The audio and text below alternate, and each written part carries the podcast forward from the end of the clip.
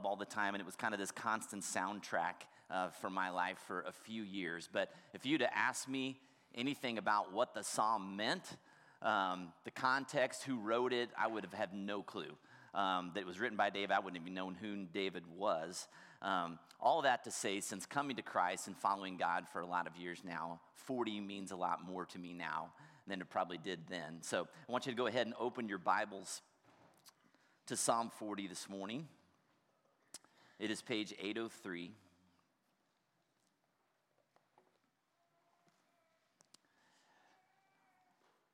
And we're going to take a look at the first 10 verses today.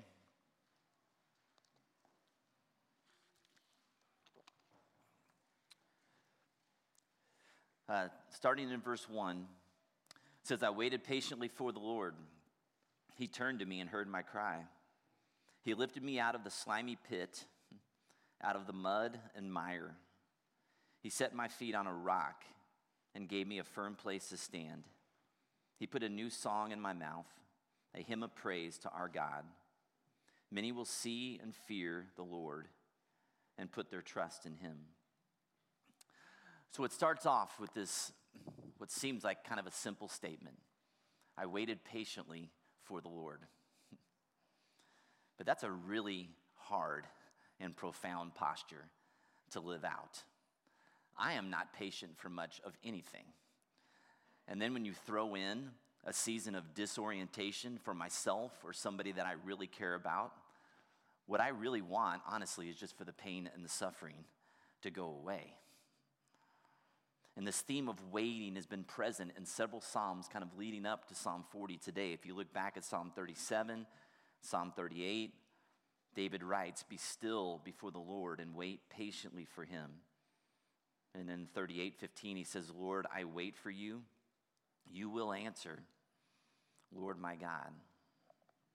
And you see the confidence that David has in God's provision, which certainly helps him patiently wait right? When you can look back over time and see that God's been faithful, that he trusts God's timing, right? He sees that God's been faithful before. That, that really helps your patience level. I waited is actually translated in the Hebrew, it would have said, waiting, I waited. It communicates this expectant waiting, this active waiting. You're engaged in the process. We're praying and we're listening and we're hoping, not just sitting around doing nothing. And when we are waiting and there is no answer, what can we learn in the waiting? Maybe you haven't learned anything, but in theory, what would you think you can learn from just waiting? Potential lessons are there for us in that? Yeah.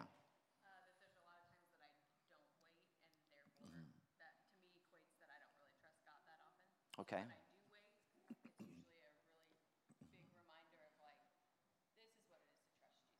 Yeah. Yeah. So there's this trust element to to it, right? I mean, part of that is um, understanding that his his ways are not our ways, right? And his timing is not our timing. Okay. Any other benefits from waiting that you can think of? No.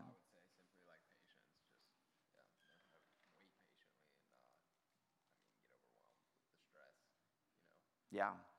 Developing patience. Uh, and maybe, like you said, you said kind of getting overwhelmed by the stress is not feeling like it's on us to figure it out, right? Sometimes when it's like, I've got to figure this out, that's, that puts a lot of pressure on us, right? Undue pressure, unneeded pressure. Anything else you've learned in the waiting? Yeah. Uh, okay.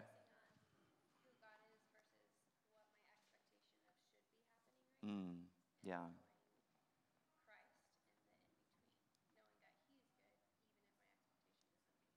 Yeah. So learning contentment, she said, kind of managing her expectations, um, knowing that he's good regardless of what is going on at the time. Yeah, Rob?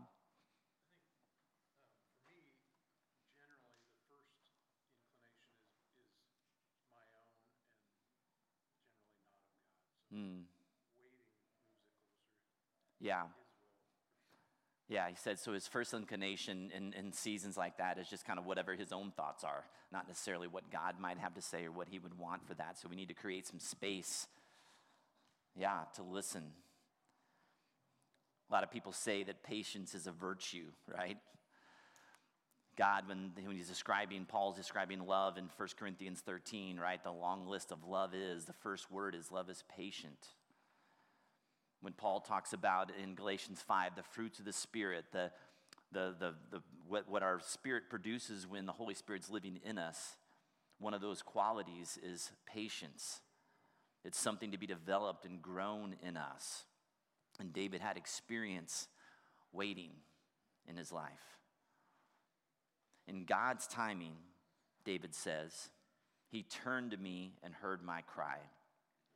Other translations say that he inclined himself towards me.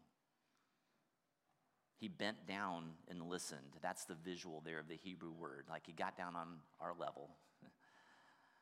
He's close, he's near, he's engaged in our prayers. And then David says, He heard my cry. And this is a phrase that we've seen a lot in the Psalms this, this crying out to God.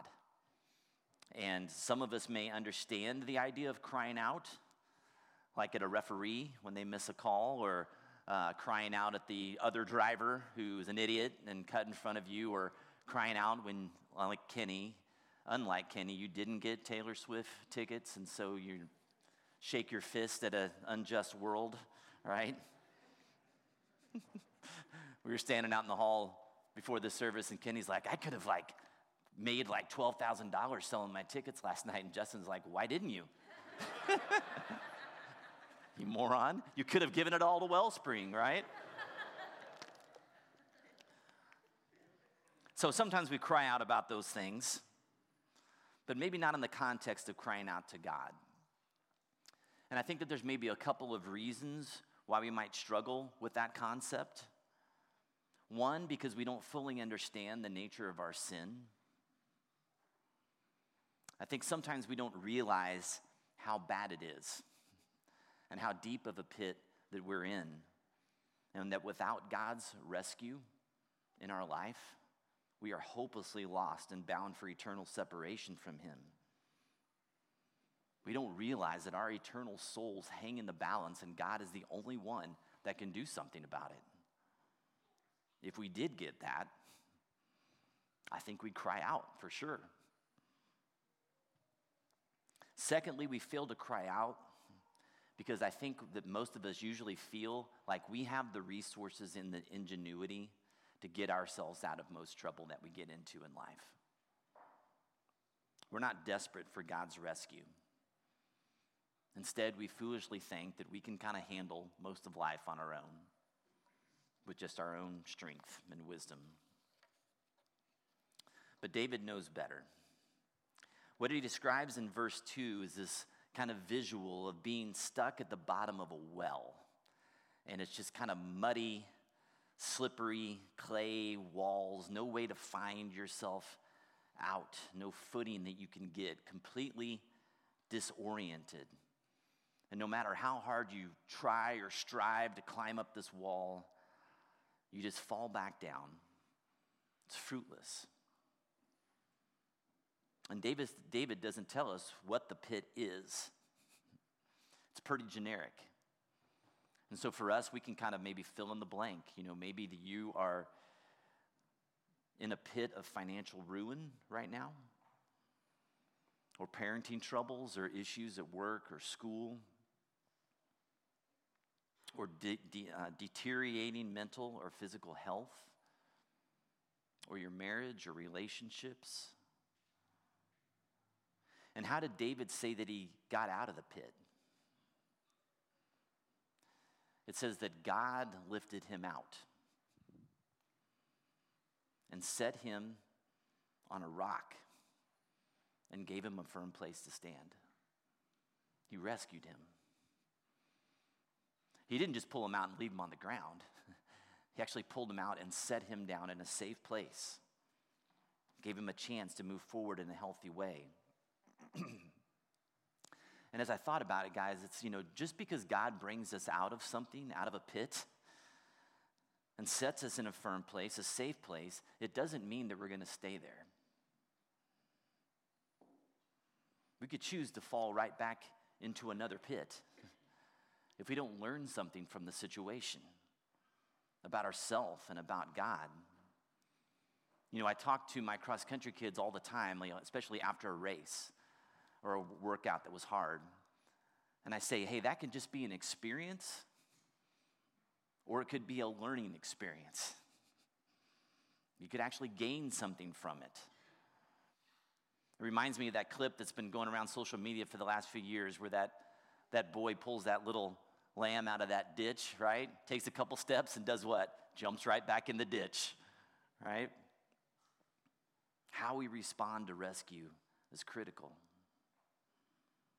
And David says, Not only did God lift me up and set me on solid ground, but he also put a new song in my mouth.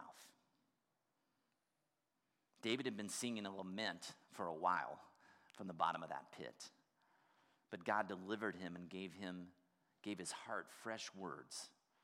Fresh words to do what? What does it say? He put a new song in my mouth. Why?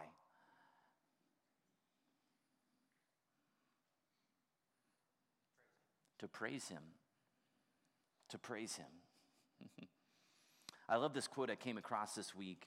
Don't put it up there yet. Hang on, let me set it up. So, the author is talking about this story from his childhood. He said he was about nine years old and he said he was uh, kind of down in the deep end of a pool and he got his finger caught in the vent at the bottom right and so yeah everybody in here is like starting to panic right and that's what he's like he's like i was you know obviously freaking out. I'm like how long you know how much air do i have? Can i continue to breathe? And he just prayed. He's like god you know loosen my finger from this. And, and sure enough his finger popped out. And he just frantically swam up to the top you know and get to the top and just take that air in. And this is what he said. That is the kind of love God wants from us for himself. And if he must, he will get it by hiding himself for a season until we crave him like a drowning boy craves air. And when he shows himself again and we come up gasping into his presence, we will sing like never before. All the old songs will be new. And if they are not adequate, we will write our own. What are your thoughts on that quote? Or the, the thought behind it?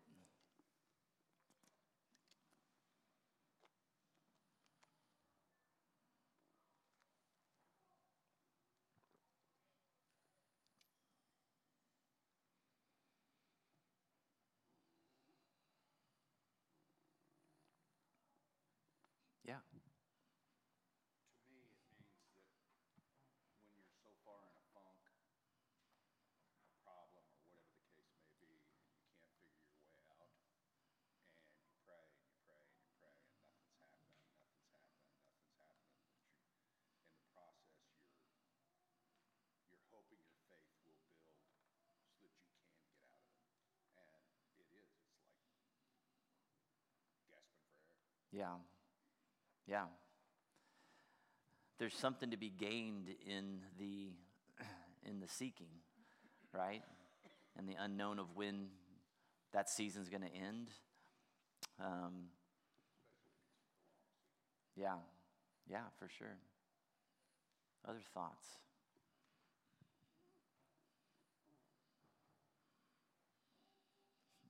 Yeah.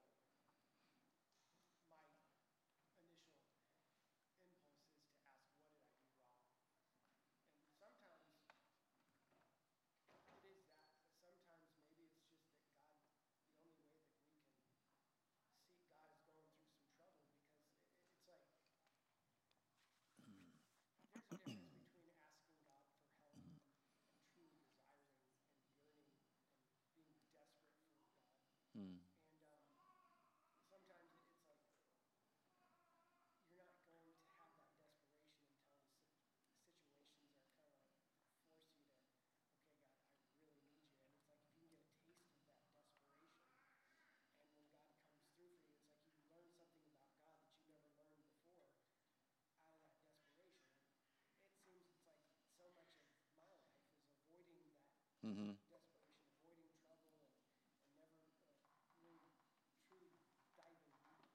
Yeah, that's good. So he's saying that sometimes we can kind of create our life and create, um, you know, we can orchestrate our life in a way in which we, we try to stay as safe as possible, which, which in some ways maybe keeps us from being desperate for him, right? Um, and there's examples in scripture. You know, sometimes when, when we get into desperate situations, it's because we put ourselves there by our own poor choices. Other times, scripture even has examples and stories of, of God kind of orchestrating difficult situations for people because he's jealous for their hearts. And he can see if I just kind of let you continue to kind of live your life the way you're living it, you're not going to turn towards me.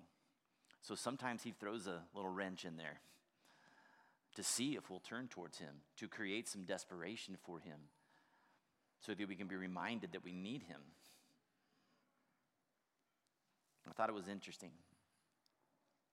And as I thought about verse 3, it struck me that we have the ability to sing a new song at any moment, whether our current circumstances change or not. Because we'll, we've ultimately been delivered from the biggest pit of them all. Right? Every one of us has been delivered from sin and death. We've been rescued by the cross and the empty tomb, and when we take the time to meditate on that never changing reality, our hearts can turn to praise for Him in the darkest moments of our darkest days. He gives us a song of praise. Uh, sorry, He gives us a song to praise Him. And then what? Look at the, the rest of verse 3. It says, Many will see and fear and put their trust in him.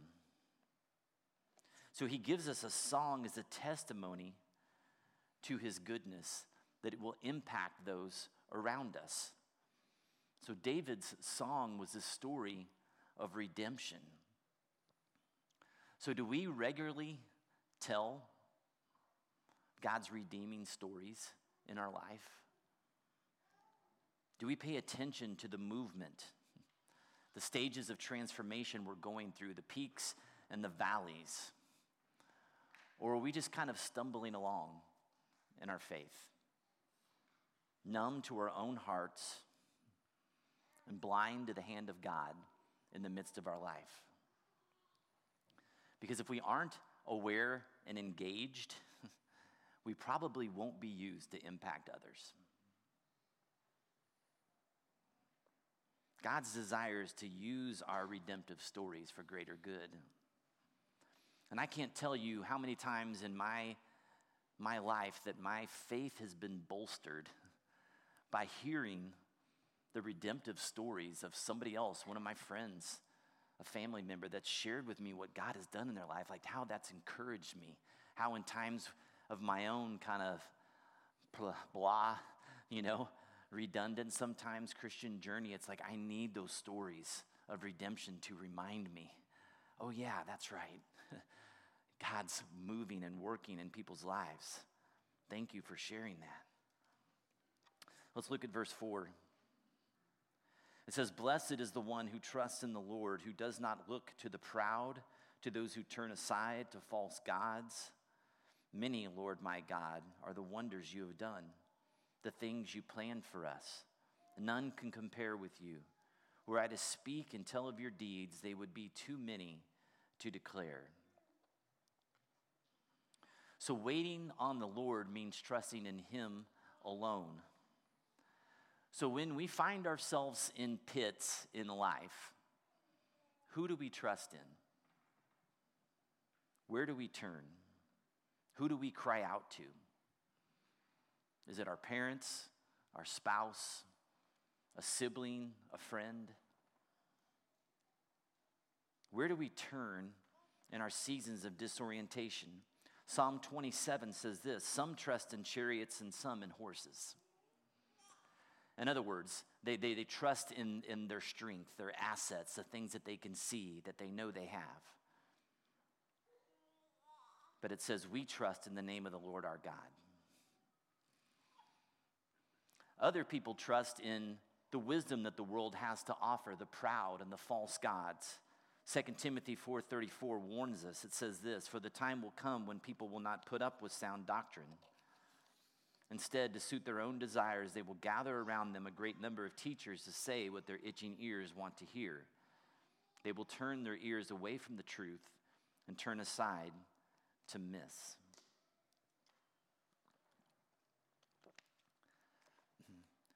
Guys, most of us want the quick fix. Most of us want the path of least resistance, and the world is full of that stuff. If that's what you want, you're going to find it in abundance. And you don't have to patiently wait for it, and you don't have to cry out in humble desperation for it either. The Bible has so much to say about who we put our trust in. I just have a few verses to share with you on that. If you could put those slides up there, there you go. It's better to take refuge in the Lord than to trust in humans. Proverbs 3, 5, and 6, You've probably heard trust in the Lord with all your heart, lead on your own understanding, and all your ways submit to Him, and He will make your path straight. And then in Jeremiah, but blessed is the one who trusts in the Lord, whose confidence is in him. They will be like a tree planted by the water that sends out its roots by the stream. It does not fear when heat comes. Its leaves are always green. Has no worries in a year of drought. Never fails to bear fruit.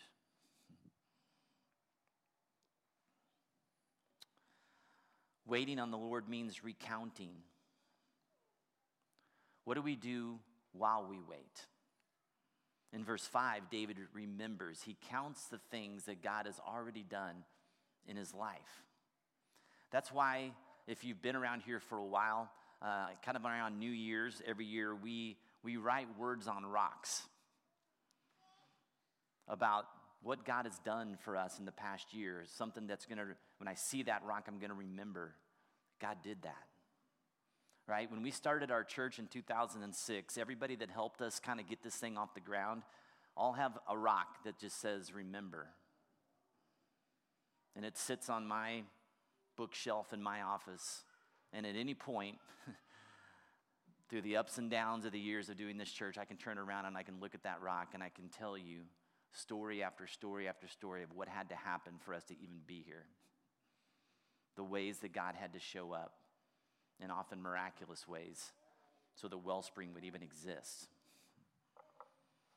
It's why I write down my prayers in journals like this most days so that I can look back and I can see and I can remember the things that I prayed and the ways God answered those things.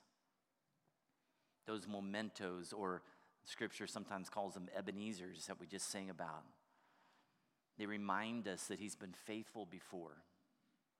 And it gives us courage then to be patient again. In seasons of reorientation, we remember, David said, Many are the wonders you have done. And, and I thought about the miracles that have to happen just for us to exist every day. We are barely aware of God's actions on our behalf. Even in seasons or moments of disorientation, He's still turning the world. He's still providing the oxygen for that breath you just took. He still made your heart beat just now. He still gave you the mental capacity to take all of that in, the beauty that surrounds us. Every second of our life is a wonder if we're able to see it that way. If we're able to reframe our story away from what we feel like we're lacking and instead towards what we already have and don't deserve. Do you see how critical that perspective shift is? Away from what we're lacking and towards what we already have and don't deserve. God is doing things for you every single second that you are alive.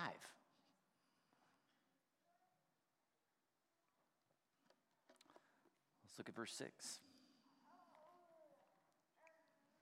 Sacrifice and offering you did not desire, but my ears you have opened. Burnt offerings and sin offerings you did not require. Then I said, Here I am. I have come. It is written about me in the scroll. I desire to do your will, my God. Your law is within my heart. I proclaim your saving acts in the great assembly. I do not seal my lips, Lord, as you know. I do not hide your righteousness in my heart. I speak of your faithfulness and your saving help. I do not conceal your love and your faithfulness from the great assembly.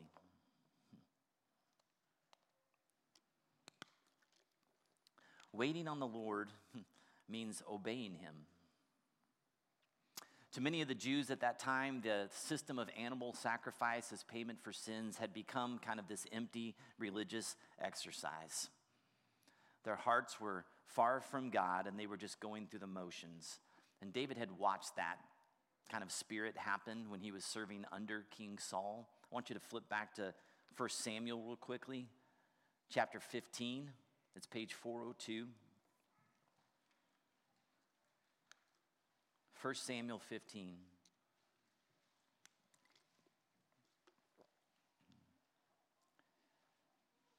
Verse 22. This is Samuel speaking to King Saul. But Samuel replied, Does the Lord delight in burnt offerings and sacrifices as much as in obeying the Lord?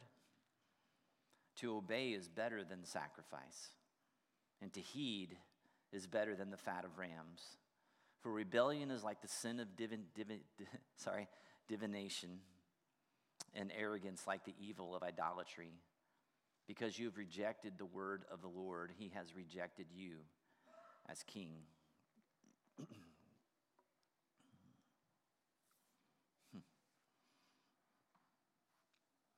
Sometimes when we hit a rough patch in life, we are willing to do anything to right the ship and to alleviate the pain and to silence the noise, except obey God. If there's a shortcut, we'll usually take it. There's some way to get my life back on track without having to really make a lot of sacrifices or maybe reorient myself and obey God in a way that I haven't before, I'll do it. Because character change is much more difficult. And I want you to listen to this because I've said it before, but make sure you hear this. Obeying always comes in direct conflict with our desire for comfort. Obeying always comes in direct conflict with our desire for comfort. And I hope you can see in David's words God's desire to help us. He opened David's ears, it says, so that he could hear and obey. In Hebrew, it would have read like this Ears you have dug out for me. He digs out all that foolish crap we've been putting in our ears throughout the course of our life, all that junk from the world that we've just been absorbing. God, in His graciousness, comes and, and begins to dig it out for us so that we can hear Him and turn. He wants us to listen. He wants us to slow down from the grasping and the controlling and the complaining and turning to other voices. You know, as a, a parent or a coach or a teacher, when you see a child floundering, you want to look him in the eye and you want to say, Listen,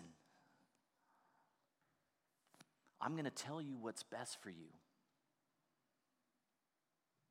But in the end, we, we all know that they have to choose to listen and obey to reap the benefits of the advice that we're giving them. Right? We can say all we want, but it's up to them to do something with it. Right? God can tell us, and He does again and again and again, all kinds of great things for our life. But if we don't listen and heed it and put it into action in our life, we're not going to reap the benefits. The rest of the verses, kind of 7 through 10, really talk about this posture towards God that we need to have in, in order to bring about or embrace this season of reorientation. The writer says, Here I am, I have come. And so we offer ourselves to God and we move towards Him, okay? We engage. We have this deep desire to do His will, whatever that means for us. And I love the second half of verse 8. It says, Your law is within my heart. You guys, reorientation, coming out of de- disorientation, comes much more quickly if we know and trust God's promises. He uses His word in us if we commit it to memory. If we've committed His word to memory, He can pull that out and remind us what's true. Spending time in Scripture every morning sometimes feels like drudgery or a task. But, guys, I want you to think of it like this time in the Word of God is always preparation for something, it's preparing you for a trial, for a pit that we know is coming someday, maybe today, so that we'll be ready. Paul in Ephesians 6, in that famous passage, he's writing about putting on the armor of God. And this is the next line so that when the day of evil comes, it's coming. When we're blindsided and we're, we're stuck in this pit of disorientation, put that armor on, he says, so that you may be able to stand your ground.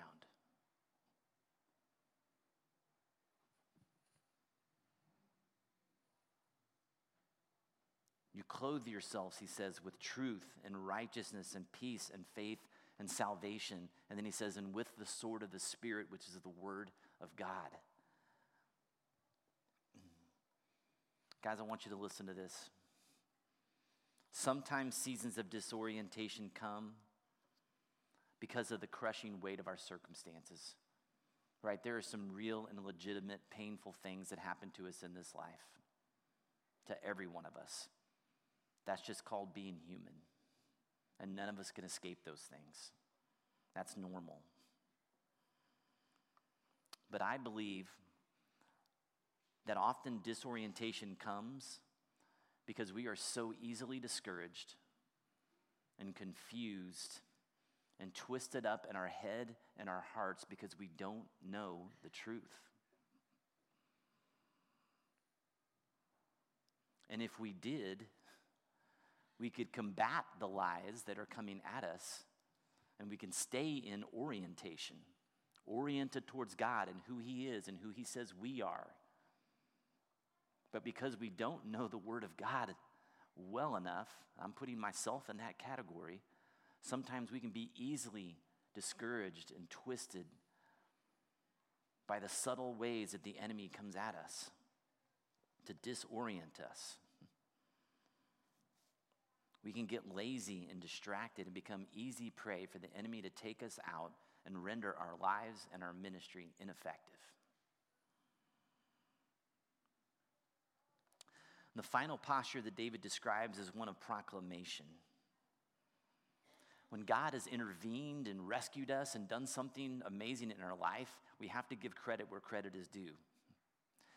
You know, we'll, we'll all boast about all kinds of things. Some people boast about the great deal they got, right? You won't believe how much I paid for this, this awesome deal. Some of us will, will boast about um, a new diet that we've been on and the results we've gotten, this new exercise regimen that we're in, or this do it yourself project that turned out really amazing and you're really proud of it. You want everybody to show, or, or we'll boast about our kids, right? They, their grades they made or the sport achievement that they had. But do we have the same passion for proclaiming the works of the Lord in our life?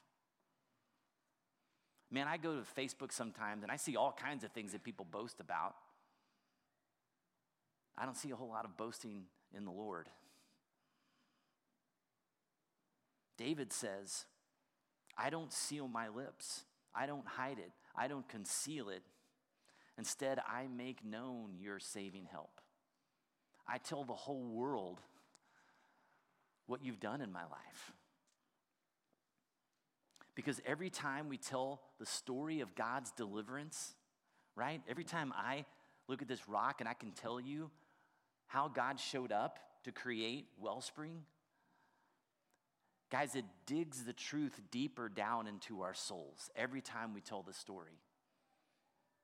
And it creates for us this anchor, right? What Paul talked about, this standing firm so that the next time the winds and the calamities of disorientation come, the ship of our lives doesn't just get tossed and battered about because it's tethered to something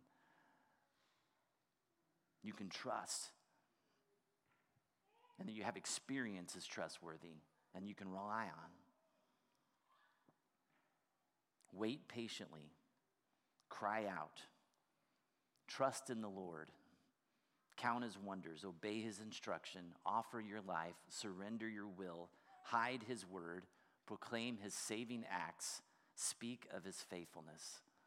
That's our part. God will turn and hear and lift us out and set us on solid ground.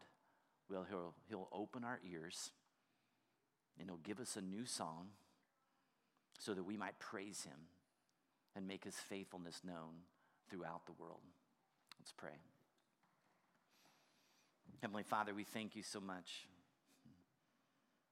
that you're a God that we can count on. You're a God that we can trust. God, I pray that, that we would grow in our knowledge of that, that we would give you the opportunity to show up, that we would stop turning to our own devices to our money, to our talents, to our connections, to our wise friends who always have the right answer.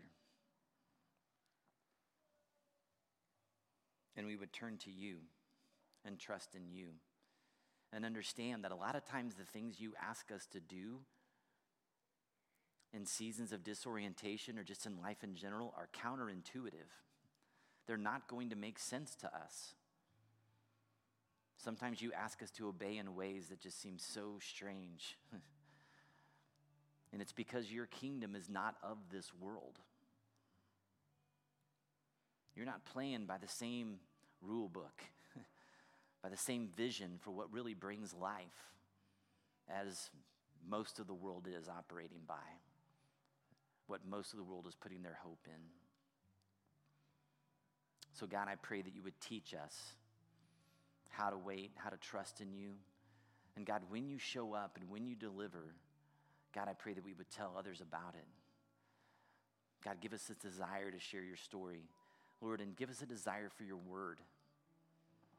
God, that your word would ground us in what's true, anchor us, that would help us stand firm for the next time that troubling disorientation comes, whether we caused it or the world just blindsided us or, or whatever. But that we'll be able to come out of that into reorientation quicker. Lord, we love you. We thank you that, that you are so for us. I pray these things in Jesus' name. Amen. Would you stand as we close?